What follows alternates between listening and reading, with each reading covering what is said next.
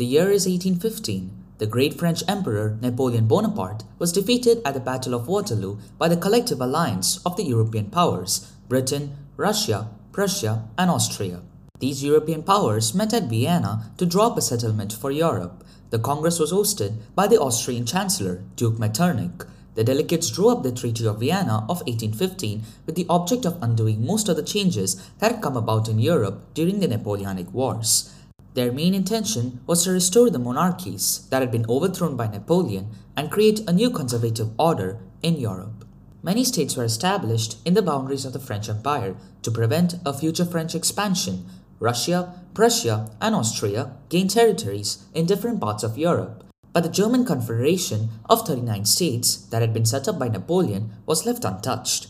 The conservative regimes set up in 1815 were autocratic, hence, they did not tolerate criticism and dissent and sought to curb activities that questioned the legitimacy of the autocratic governments. As a result, the fear of repression drove many liberal nationalists underground. Secret societies sprang up in many European states to train revolutionaries and spread their ideas of nationalism. Most of these revolutionaries saw the creation of nation states as a necessary part of the struggle for freedom. In the coming years, nationalist feelings were widespread among middle class Germans. In 1848, they tried to unite the different regions of the German Confederation into a nation state governed by an elected parliament.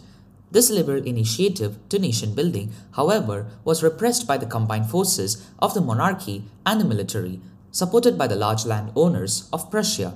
As a result, nationalism in Europe moved away from its association with democracy and revolution.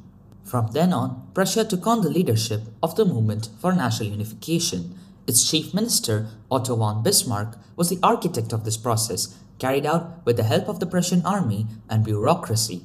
Three wars over seven years, the Austro-Prussian War, the Dano-Prussian War, and the Franco-Prussian War, ended in Prussian victory and completed the process of unification. On 18 January 1871, an assembly comprising the princes of the German states, representatives of the army, important Prussian ministers, including the chief minister Otto von Bismarck, gathered in the unheated Hall of Mirrors in the Palace of Versailles. In the ceremony, the new German Empire was proclaimed, headed by the Prussian King William I. The nation building process in Germany had demonstrated the dominance of Prussian state power. The new state placed a strong emphasis on modernizing the currency, banking, legal, and judicial systems in Germany.